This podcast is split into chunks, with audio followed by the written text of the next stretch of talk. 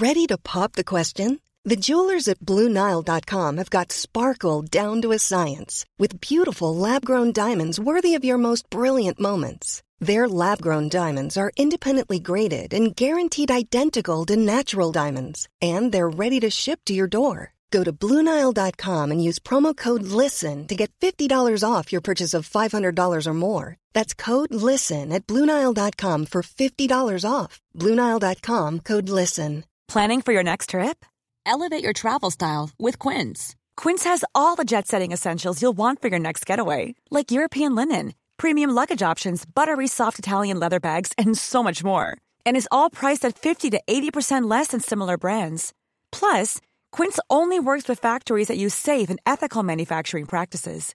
Pack your bags with high-quality essentials you'll be wearing for vacations to come with Quince. Go to quince.com slash pack for free shipping and 365-day returns.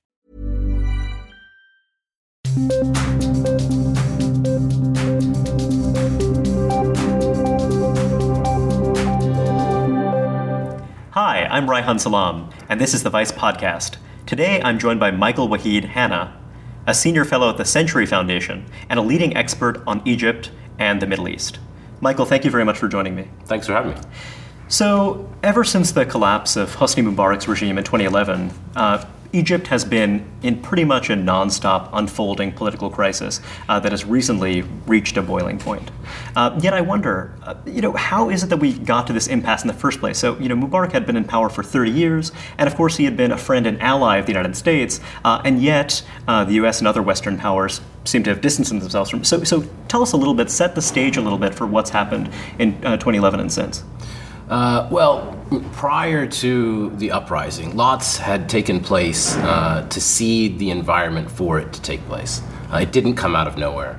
Uh, I think the last 10 years in particular of the Mubarak era were a time of drift and stagnation. Uh, the problems of the country were becoming uh, more acute, not just chronic. and so much of the energy and focus of political life was centered on the question of succession. Mubarak was old, uh, there were rumors of ill health, uh, and that whole time, obviously, there was a very choreographed set of steps being uh, orchestrated uh, to ensure Gamal Mubarak, his son, uh, as his successor. Obviously, something quite anathema to any sort of Republican model of government.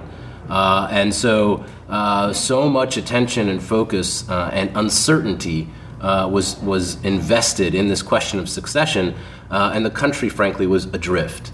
Um, it had been poorly managed, obviously, for really 60 years, going back to uh, the military coup uh, by Colonel Gamal Abdel Nasser in 1952, along with the free officers. Uh, but uh, those problems that had built up over time really intensified in that last decade, and we saw sort of green shoots of opposition. Uh, opposition in ways uh, and in forms that we'd never seen before. at the time, we thought these were isolated. Uh, but clearly they were breaking down taboos uh, and normalizing notions of protest that had not been that had not, you know, had a, a rootedness in Egyptian society. was society. that partly because the Mubarak regime thought, let's allow some kind of escape valve, let's allow yes. some of the pressure to. to Absolutely. Mm-hmm. This is particularly clear in the case of the press. Uh, so, you know, as opposed to a Ba'athist state like Syria or Iraq or even Gaddafi's Libya, you know, Egypt wasn't a totalitarian society. Uh, it was an authoritarian society, uh, but within bounds, uh, there was discussion uh, and limited and controlled dissent. Uh, at the time, clearly in the 2000s, when this became more uh, mainstream and you saw notionally oppositional press come up, clearly there was, I think, a sense within the regime that this was something like a safety valve. To have a controlled opposition tamed uh, with some real discussion and debate, uh, but with certain issues, uh, red lines and taboos. President's health, uh, really succession was at, for many years was a was a red line. Uh, the military's economic interests. These were things that were uh, not able to be fully discussed. So it was a controlled but semi-free press uh, that was intended as a safety valve, but obviously grew in, uh, grew up into something much more eventually. A very good friend of mine uh, made an observation. who spent a fair bit of time in Egypt about how you know if you travel into Middle Egypt uh, and you get off a train, uh, you know if you wander sufficiently far from the train station, what you're doing is you're leaving the zone of state authority into a zone that is in a sense very tribal, uh, in which you don't have what we would think of as a kind of modern state, but rather you have a series of agreements between a modern state that is Cairo centered, that's centered in the big big cities, uh, and that actually is engaged in a kind of accommodation uh, with a village life that is kind of not fully touched by urbanization, modernization, and what have you. Do you think that that's a fair characterization that you know, kind of Egypt is a, a society that, in a way, is only incompletely modernized? Uh, I think that's right, and I think there is geographic variation. I mean, part of that is simply neglect. Uh, Upper Egypt, uh, the south, uh, has been neglected. There has been uh, Cairo-centrism, uh, and uh, I think it was no surprise that when there was a low-level insurgency in the 90s, a lot of the a lot of the violence was focused in Upper Egypt. Uh, whatever societal trends exist uh, in a sort of negative sense more broadly in Egypt are exacerbated and more pronounced in Upper Egypt. Got it. So it's basically like, okay, we have this government here. We control the ports. We control uh, various resources to finance our military and our state more broadly. And then in these other areas, hey, we're not going to mess with you. We're also not going to provide you with much in the way of services and what have you. Uh, and so, but you still have this traditional authority that is very entrenched in these places. Yeah, I mean, you know, part part of the dysfunction in governance in Egypt is the, and really in the Arab world more broadly, is the uh, over centralization of authority, which has really distorting effects for administration in uh, uh, more broadly in the country. Uh, and, it, and, and that, that's had a very negative impact on how uh, Upper Egypt was administered. And I imagine it also, to some degree, undermines the legitimacy of the state. Because if it looks as though you have the state in Cairo that seems to be benefiting primarily, you know, members of the military and members of, of the elite, and I'm out here in Upper Egypt, the state doesn't touch my life by providing me with services or what have you. So then, you know, you might look to traditional authority rather than to the government of Cairo. Is that a fair? It's both. I mean, you know, it's not it's not Afghanistan where the central government doesn't even manifest itself in any way. Uh, and so it's not that extreme. And of course, these arrangements were fairly stable for decades. Um, it's, not longer. Yeah. Uh, yeah. I mean, I mean, it, but it's you know, as as the modern state has grown up, um, this system has managed to be fairly stable. Turbulence, obviously, uh, but until you get to 2011, manageable. Uh, obviously, things changed dramatically. Uh, in 2011, and obviously we talked about uh, a lot leading up to that. Um, but this this sort of repressive stability worked, uh, you know, for better or worse, mostly for worse, uh, but worked for decades. So we come up to 2011, and uh, you have Mubarak, who had been in power for 30 years, and, of course he had this very close working relationship with the United States. Um, and you know, the general characterization is that part of this flows from um, you know the fact that Sadat um, you know had signed a peace treaty with Israel, and so you know kind of that's one key reason to kind of want to keep this person in power. Another reason is that perhaps Mubarak could say, it's either me or the deluge. Uh, if it's not me, then you have these Islamist elements that might come to power, and that obviously was a, was a tremendous deterrent. Um, yet something changed. Uh, something in 2011 changed uh, in which the US and, and, other you know, Western countries, uh, other outsiders, decided, you know what, this repressive stability is not the best bet any longer. Uh, what do you think it was? Well, I mean, it was the weight of circumstance. Uh, I mean, whether we were going to say Mubarak must go or Mubarak must stay or what have you, um, Egyptian society wasn't waiting for us to give that signal. Uh, they were interested in what the international community had to say, uh, but point of fact, the United States was actually just recognizing reality. Um, now, it's remarkable how quickly that came. Essentially, six days into the, I think it's six days into the uprising in 2011, we see the first market shift. You know, if you go back to 1979 and the Iranian Revolution, obviously a much more protracted affair that lasted months and months. But the United States uh, took a very long time to reorient its uh, its policy toward the Shah. So this and was, in Egypt's case, yeah. it really happened in, in light. I mean, at the time, there were people banging the table saying, "You have to do this quicker, uh, but it happened very fast. And you think this was a, and this was an attempt to learn the lessons of history? This was an attempt to not repeat the mistakes of 1979? Well, I think, uh, I, I, don't know that it was that well thought out. I think events were happening at a much faster pace. Uh, and uh, I think they correctly uh, uh, analyzed that Mubarak was done for. I mean, that was the central takeaway at that point in time, and I think it was right. that he was no longer a viable uh, person to lead the country. And in fact, as opposed to you know being the sort of uh, uh, manager of repressive stability, that his very presence was now destabilizing. And I think that was that was an important and central insight there's a reason why when you have an uprising in some peripheral society or what is seen as a like you know Tunisia, it, you know it's a big deal. But when it happens in Cairo, suddenly you know that is going to be very threatening. Absolutely. Well, I mean, look, Cairo is the, uh, Egypt is the largest country in the Arab world, uh, and uh, and people, I think, do realize that if something major happens in Egypt, it's it's going to have re- reverberations and spill over elsewhere. So one reason the Muslim Brotherhood uh, has such a powerful influence is that it also created a kind of social service network in the country. Uh, tell us a bit about that. I mean, you know, how extensive was it, uh, and you know, how much does it still matter? Well, it's interesting. Uh, you know, the Muslim Brotherhood as an organization isn't that big. Uh, there aren't that many members, right? It's in I've the heard hundreds about 250,000 yeah, that's, members. That's yeah. 300,000. Um, and in many ways, it has a Leninist sense of itself as a vanguard party. Um, and of course, that has created suspicions in Egyptian society because essentially they're, they're a secret society, separate and apart. They talk about some themselves. describe it as a cultish organization. You uh, hear about an initiation processes sure. that take ten stages, three to eight years. Uh, yeah. And of course, some of the people that talk about it in that fashion are Salafis, so the more rigid, hardline Islamists who see this as a sort of perversion that puts organization and the Muslim Brotherhood ahead of Islam, say. um, but so they are set apart. They talk about themselves as uh, encouraging intermarriage among the Muslim Brotherhood. Um, and yet, uh, they've also engaged in outreach. They have been uh, uh a provider of social services. Uh, and uh, for many in the opposition to the Muslim Brotherhood, this is seen as somehow buying votes and has been resented.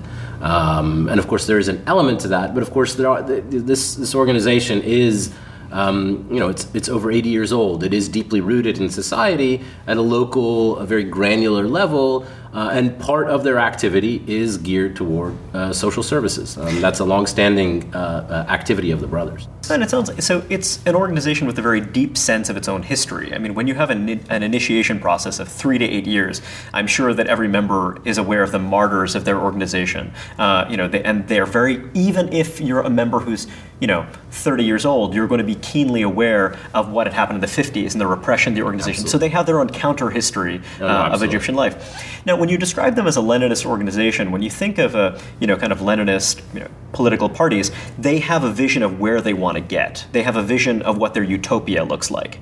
And so I wonder, for the Muslim Brotherhood, what is your sense of what their utopia looks like, the, the end goal they're trying to get to through their political activism, through their charitable endeavors, and what have you? Well, I mean, they have a very fuzzy notion themselves. It's, it's for a long time, uh, it's been a sort of bottom up uh, process of the Islamization of society.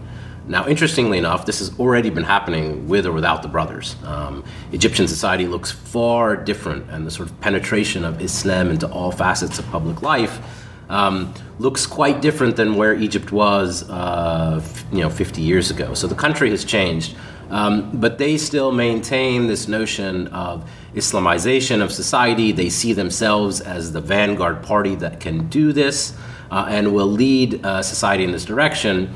The specifics are more difficult to pinpoint. Uh, for a long time, the primary slogan of. And by the way, they want to do this not just through laws, but also through a kind of inner cultural transformation as well, sure. and promoting that through. Okay. Well, I mean, and, and, they're a social organization, mm-hmm. they're a dawah organization. They have these uh, social obligations that they believe they have to fulfill uh, in terms of ra- raising religious consciousness uh, within society. So, for many years, it's been a very patient, long game uh, that was essentially bottom up. Everything changes after 2011. Uh, and it's, it's had a, really profound impact on, on decision making within the brothers. So the Muslim Brotherhood seems to have been relatively well situated. So you have this enormous uprising, and it seems as though the Brotherhood was not actually spearheading uh, this initial wave of resistance to Mubarak. But as that wave of resistance continued to build, as it became clear that the United States was going to abandon uh, the Mubarak regime, then you have this large, disciplined organization that has very deep reach in Egyptian society, and they're on the playing field. Uh, and so, you know, so it seems like you know they're likely to have a lot of influence, right? No, that's right. I mean, uh, you know, they were uh, for many years the most coherent opposition force to the Mubarak regime. Uh, they, uh, they and their long sense of history probably led them to think, let's wait and see how this goes yeah, I before mean, we. They're not a revolutionary party, uh, and that's part of their great downfall in power. Uh, is that um, they're not committed to broad, sweeping change and reform.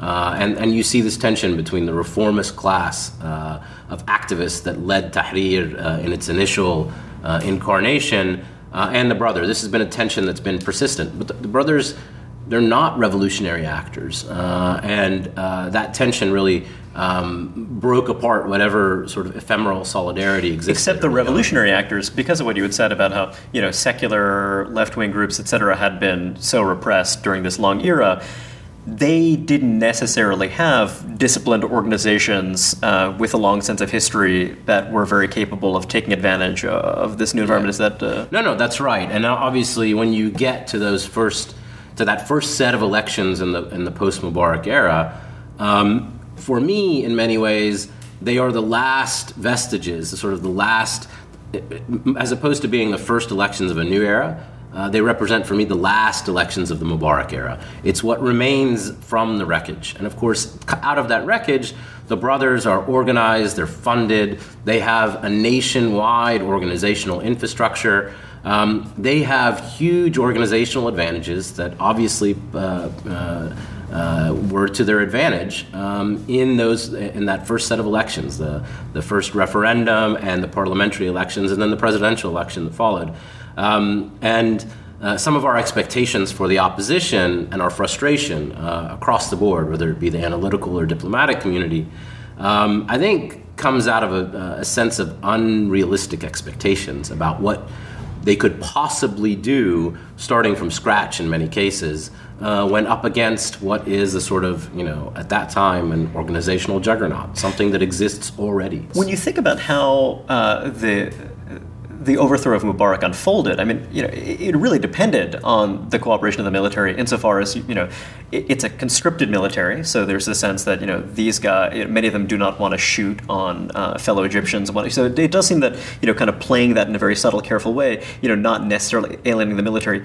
Was that true of all of the opposition forces, or was that more true of the Brotherhood than others? Well, I mean, uh, in many ways, the brothers have had an antagonist, antagonistic relationship with the military going back to, you know, the repression of the the Nasserist era and, and thereafter, uh, and have seen themselves as potential rivals. I mean, there are sectors within the military and, and the security establishment more broadly that are rabidly anti Muslim Brotherhood. Uh, so there's a lot of resistance uh, to, uh, to the Muslim Brotherhood and, and political Islam more, more generally uh, within the security sector. Um, at, the, at, at, the time of uh, the initial Tahrir uprising in 2011, um, before the very disastrous tenure of the military and interim power, um, they were greeted incredibly warmly on the streets by all all the sort of uh, actors that had come together to form uh, that popular uprising. Um, they were different than the police. They weren't part of domestic repression. You know, the, the Ministry of Interior, uh, state security investigations, these were the repressive apparatus of the state uh, that had direct daily interface with people. The military was behind the curtain, behind the scenes, uh, had only been deployed to the streets twice. 1977 uh, what was what has been called since is, uh, the bread riots. Uh, in 1986, when there were riots by the Central Security Force. So it was a national institution that was, in a sense, above the fray, a national institution that was part of Egypt's nationalist project. Absolutely, so, great, a, a, great deal of pride so in the prestige. Absolutely. Yeah uh, and uh, an unsullied reputation. Um, part of that was unjustified. I mean, this is you know this is a, uh, an institution that has economic privileges that is engaged in corrupt practices. Uh, their future wasn't tethered to Mubarak. Uh, it wasn't tethered to uh, the National Democratic Party. Um, their legitimacy was more broadly rooted and while they weren't looking to oust Mubarak, um, they saw a way forward that was uh, risky, but could what could potentially uh, protect their interests and restore stability. Uh, uh that didn't uh, that wasn't necessarily tied to their defense of the president. So this leads us to what some are calling the coup. Um, so you have a you know you you have Mubarak is overthrown. You have a series of elections, and then uh, Mohamed Morsi, a guy who is not tremendously well known, someone who had been in prison for a very long period of time, is elected president by you know what appears to be you know 52% margin. Um, you know, it seems uh, like a you know reasonably free and fair election. Um, and then he comes into power. The military acquiesces, you know, kind of despite some of these tensions between the Brotherhood and the right. military over time, they acquiesce. But then it seems that a lot of tension builds. Uh, and then it seems that Morsi takes a variety of steps uh, that the military does not like. It seems that you know, kind of there is an implicit agreement, like, hey, we're gonna we're gonna work together, sort of, and then it seems that Morsi seems to change that agreement after the fact, uh, and then lo and behold. Uh, he gets removed by the military. Now, there's a lot to fill in there, yeah. but I mean, but you know, I think um, that um, you know, because you know, on one level you could say, well, gosh, this guy was elected, and then it seems that we're really undermining what is a nascent democratic political process by throwing this guy out of office. Yeah, I mean, there's a lot to unpack there, but um, none of this was inevitable. I don't think uh, this. You know, there's a military, there's a leadership change that happens in the military a year ago uh, on the heels of the presidential election, um, and it's this second tier of military leadership that had been kept uh, from from promotion for many years because of this stagnant class of very uh, you know octogenarians within the military that had uh, had stymied promotion, uh, stymied innovation, um, and people within the military. I think uh, many sectors blame them for the disaster that was the interim period of rule from the fall of Mubarak until the election of, of Morsi. Um, and so this, this, this second tier of leadership comes to the fore. Uh, General Sisi, a very young man, relatively speaking, within, uh, within the military, uh, late 50s, uh, comes to, to, to, lead the defense ministry um, and uh, wants to assume a more subtle behind the scenes role um, and, and wants to forge a, a, working relationship with the brothers. Um, they begin to do so. Uh, there is obviously a quid pro quo involved here, and this is most uh, evidently seen in the Constitution, which really formalizes all of the privileges and autonomy and immunity that surrounded the military, but had been unstated, uh, is um, enshrined in the constitutional document. Uh, and so the military in many ways. so in a way that's a step forward. There's more transparency. There's more well, law. In, in many ways, what it did was enshrine uh, a lack of transparency, uh, and so the military was essentially set off within the Constitution as a sort of separate, uh, a separate organ of the government, really uh, separate and apart from civilian oversight, uh, and uh, and so that beneficial constitutional arrangement um, suggests really that the military, in many ways was not in the beginning dissatisfied with where this was headed. They were willing to do business with it. Absolutely. Um, they got a very favorable deal in the Constitution. Uh, they assumed uh, that the country has very big problems. Uh, they're very bad at governance. It's, uh, it's much better for a civilian to be at least uh, in the front uh, publicly, be dealing with these issues. Um, and so you see the possibility of a modus vivendi of sorts and perhaps a stable arrangement. Um, the assumption underlying that is that the civilians in charge are going to be able to run the country, uh, keep stability. Uh, I mean, you know, for the military, the two things they really care about, uh, you know, they're misguided, yes, and authoritarian in their mindset, but they're patriots. They do care about the stability of the country. Um, and when they think about their role uh, as, uh, as the guarantors of national security, they consider themselves as a guardian not just uh, of the country's national security against foreign foes, but really they think about it expansively as as, as uh, potentially. To a, put it bluntly, I mean, during sort of under Morsi's presidency, it seemed as though the country was falling apart. It you was. have gas lines. Yes. You have uh, sort of just chaos. Um, youth unemployment was already a problem. that seemed to have been exacerbated during this period of time. Uh, so it the one thing you could say, I guess, during the Mubarak era is that you know there was tremendous poverty, uh, tremendous inequality, but the society was basically functioning. Whereas under Morsi, it just seemed as though it was no longer functioning. Basic institutions were breaking down. Yeah, no, I mean, I think that's right. I mean, he faced an intransigent and uncooperative state uh, uh, bureaucracy that didn't necessarily want to do business with him. Um, that's, but, so that's fascinating. So the New York Times uh, has a new report which suggests yes. that uh, you know immediately after Morsi is removed from power, suddenly the police return to the streets. Suddenly, civil institutions seem to be working far more effectively than they had before, uh, and so you know some Egyptians believe Egyptians who are favorably inclined towards Morsi and the Brotherhood uh, seem to believe that there was a kind of conspiracy yeah, to undermine. I think it's overstated, the frankly. The police have been on the streets for some time. Um, the security vacuum exists because of the unique circumstances in the country. Part of it, frankly, is the erosion of the moral force of the police. The sort of moral authority of the state has has uh, has uh, receded. Um, and that's hard to restore. So, just to be clear, you think that there really were failures on the part of Morsi and his administration? It wasn't just a conspiracy to undermine him. It really was they were just simply not competent. Uh, I think it's it's a you know um, it's hard to be reductive. It's a whole series of uh, of causes. But you know, one of them is that uh, is the decision to contest the presidency to begin with. Uh, they reneged on a, on a pledge early on during the transition uh, not to run for the presidency uh, as a way of reassuring uh, their uh, the people who had uh, participated in the revolution with them, uh, people uh, wary of the Brotherhood, that we, as the Brotherhood, the most organized political force, are not going to seek a monopoly on the state. and um, it was a huge mistake, obviously, in retrospect. partly because uh, they created a, a, series of backlashes that made their rule much more complicated. Uh, and if you were going to assume the presidency uh, in the face of an intransigent bureaucracy, part of your job is to figure out how to get this machinery to work. It does seem as though Morsi overplayed his hand, uh, you know, in that so, you know, shortly after having cooperated uh, with the United States, uh, you know, vis-a-vis a crisis in the Sinai, and sort of, you know, vis-a-vis how is an Islamist government in Egypt going to deal with Hamas, for example, right. and other groups?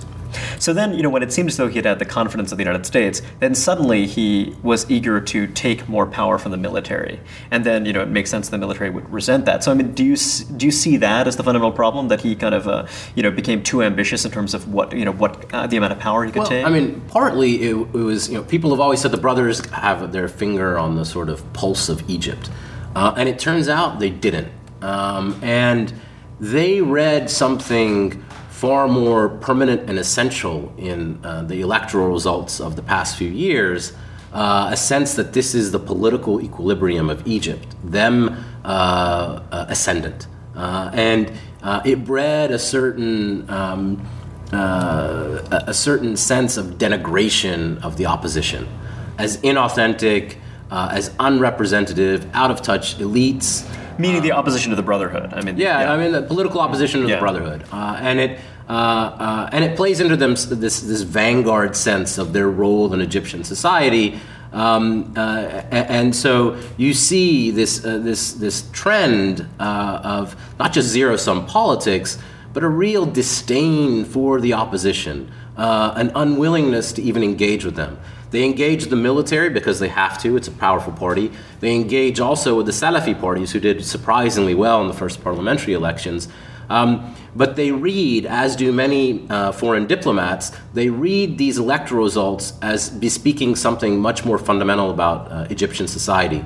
Um, and in the end, um, this, is a, this is a chaotic, fractured opposition the political parties are not able to capture the full spectrum of opposition sentiment. Uh, and so you get somewhat skewed results. Uh, and so the opposition sentiment in the country uh, is more diffuse, uh, but not fully represented by, say, the first parliament in Egypt.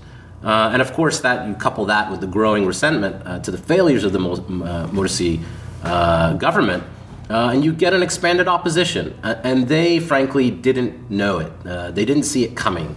Um, and that's part of their sort of insular mindset uh, and an assumption that this opposition was foreign, uh, was funded by the Gulf, uh, by the Emirates and the Saudis. Um, so they dismissed it because they didn't think it was real. They thought, that's right. You know, this is just kind of like a group of effete, you know, kind of urbanites, Urban and they don't represent the kind of the heart of the country. Now that's not just a view that's held by the Brotherhood. That seems to be a view that's held by some people um, in the U.S. as well. That's right. So, uh, you know, kind of one view. So we hear about how there were massive street protests against Morsi that kept building and building, and sort of some numbers you hear as, as many as 14 million people Right. in the streets, which is quite a lot in a country of 85 million people. sure.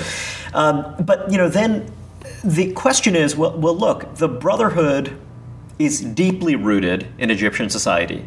And then, you know, once Morsi is removed, you now have growing protests of people who support the Brotherhood uh, and people who seem to be willing to really risk life and limb uh, in order to get Morsi restored. So you seem to be in this strange dynamic where, you know, kind of partly we're, we're making political determinations based on which group can get more bodies out in the street, which kind of already seems kind of chaotic in itself. But then, you know, the other view is that, you know, maybe those of us in the West are kind of inclined to think that the liberal, secular opposition, uh, you know, they're actually the guys you've got a lot of, you know, leading American public intellectuals saying that, hey, this coup isn't so bad. And it seems like this very confusing message because part of what we're trying to say is that, hey, you know, we might not like Islamists, but, you know, kind of like the United States has been too associated for too long with backing uh, military regimes Yeah. and what have you. So, kind of like, you know, we ought to have given this more of a shot. And then by saying that eh, the coup's not so bad, you know, maybe we're. Yeah, I mean, look, there are important equities involved on both sides of this issue, um, and it is complicated. I mean, it's trite to say, but it is it's incredibly complicated. Um, there was a genuine popular uprising, uh, a popular uprising that, in scope and size, um, surpassed that the top of Mubarak. Um, for uh, for the defenders of what happened, course. they will say this is revolutionary continuity. How is it that it's so? Is it because the culture of the country has changed, so that actually people who would not have been, who would not have taken to the streets before, are now emboldened to absolutely, do so? Absolutely, absolutely. So um, the you know, how did you get to this massive outpouring? Well, you know, there's sort of four factions uh, of slices and sort of segments of Egyptian society. You have the Islamist current. We know about them well. We have the reformist opposition that sort of led the, the initial uprising in Tahrir. You have the supporters of the former regime, and then you have what Egyptians call Hezb al-Kanaba, the party of the couch, the people who have long been assumed to be the silent majority that are slightly uh, apolitical and have never come to the streets. Egypt is a society where you didn't have this kind of mass protest for a very long time, for 30 years. Right. Then suddenly you have these protests in 2011, and then you have another wave of protests in 2013 that are bigger than those that came before them. So, I mean, how did people learn how to bring down a government? How did they learn to communicate with each other in what had been a very repressive society? And, and what changed between 2011 and 2013 in terms of literally just the techniques and technologies that Right. people were using to get people out on the street? Well, I mean, we should we should remember that not only were, were there protests in 2011 that we know about in 2013 that we just saw, but there has been a sort of continuous wave of protests that has roiled the country uh, ever since. Uh, and so the protests really have never stopped. I mean, um, it, it's quite remarkable. I mean, they're in, in some sense is a sort of a professional class of protesters. They know how to protest. And 40% youth unemployment's got to be part of that as well. Absolutely. Um, uh, and, and there's a committed activist class that has grown up. Um, but clearly, to get this level of mass mobilization, you have to be tapping into something much, much broader. Um, you know, this last wave of protest was uh, centered on a, uh, a signature campaign called Tamarrud, which means a sort of rebel campaign. Uh, I think what has what happened on, on June 30th is that the opposition largely came out. Uh, you had uh, the supporters of the former regime coming out, creating a very strange tactical alliance, one that um, has really been the, the key divide within the non Islamist space and uh, dented their ability to be really effective. Um, and then, lastly, you had uh, two additional factors. One, the softening of Islamist support for Morsi, uh, the, the biggest Salafi party, the Noor party. Um, called for his, uh, for early elections and didn't come out in the street for uh, in support of him. So it softened his his base of support in terms of the protests. And because of uh, economic scarcity uh, and, and deprivation, you had people from this fourth apolitical current come out to the streets for the fourth uh, for the first time. And so you had this really Just by the general deterioration of services, they're just Absolutely. mad as hell. So it's an inchoate movement. It's hard to know what this means, what it represents, what it can stand for, uh, if anything. Uh, but it's it's reflective of, of, of this much broader opposition sentiment that wasn't fully captured by, by electoral outcomes. So, Michael, you're someone who cares deeply about Egypt. You've spent a lot of time there. You have family there.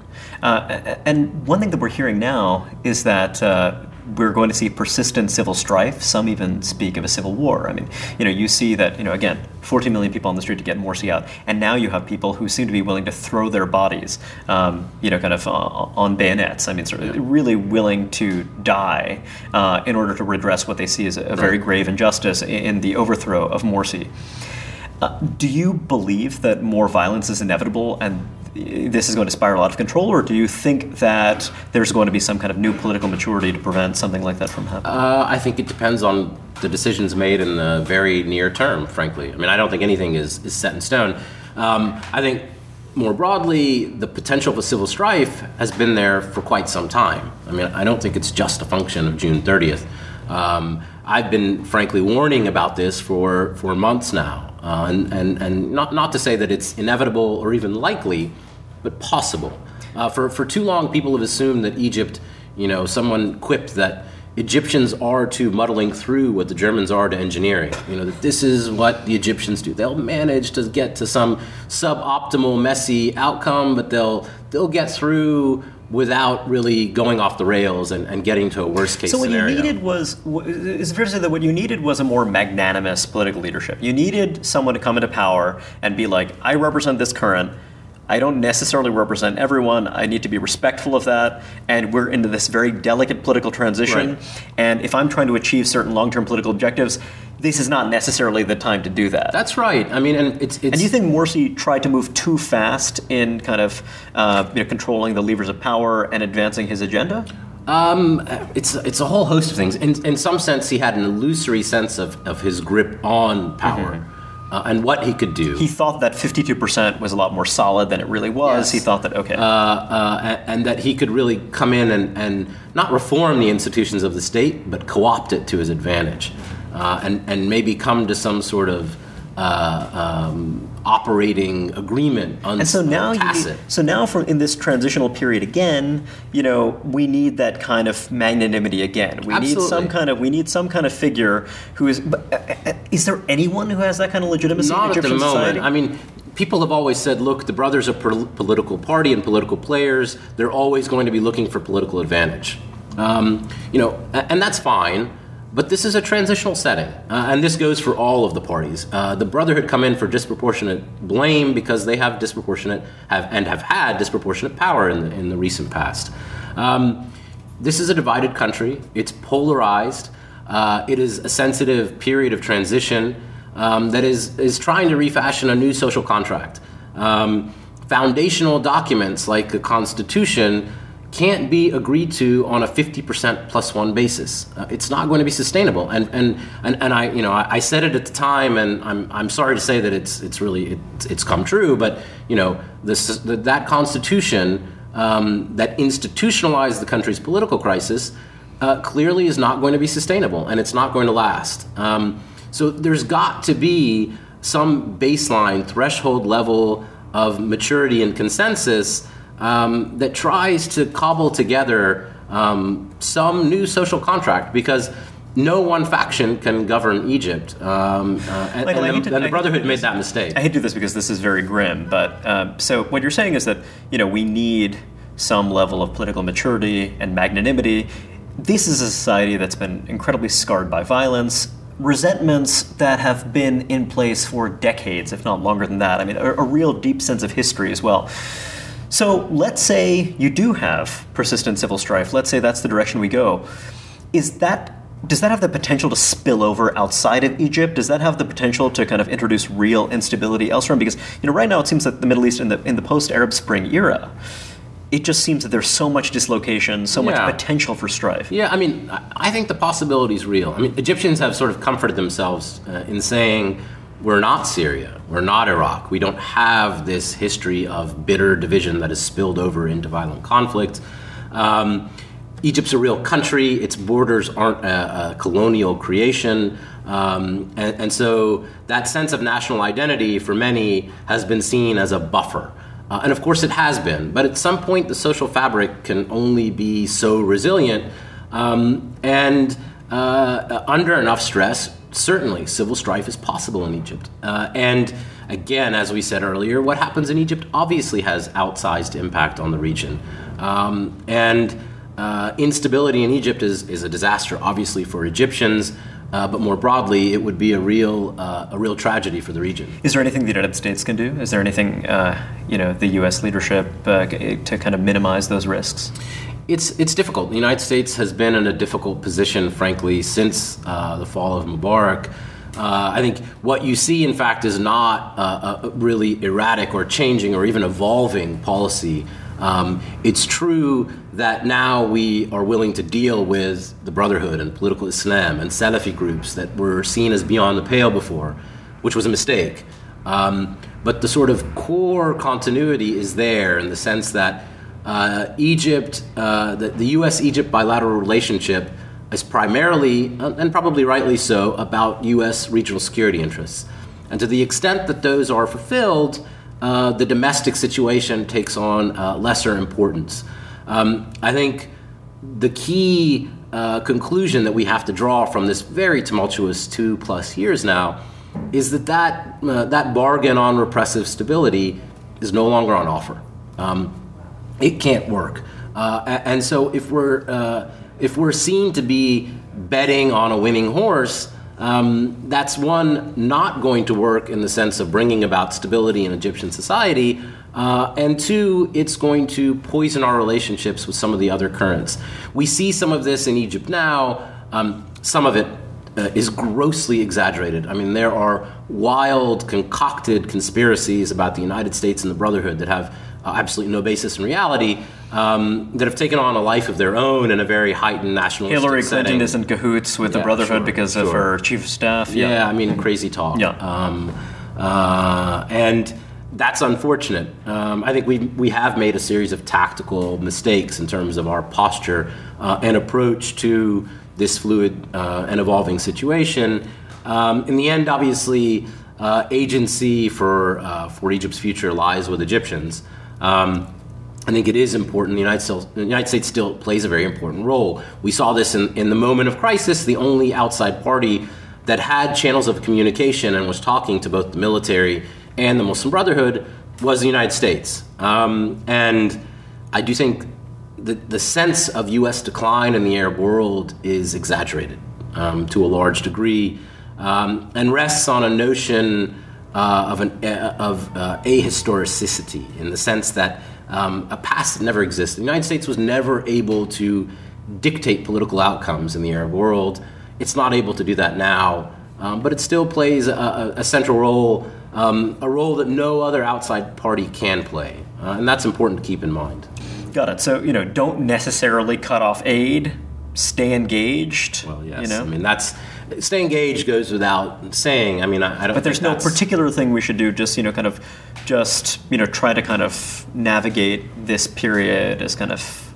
Uh, I think we have to, to approach the, the issue with a, a, great deal more finesse. Uh, we've been sort of blunt uh, in uh, in wanting to deal with one concentration of power, uh, in continuing the sort of the practice of uh, of trying to deal with the party in power uh, in a way that I think has given uh, our policy a bad reputation. Michael, thank you very much. This was tremendous. Thank you.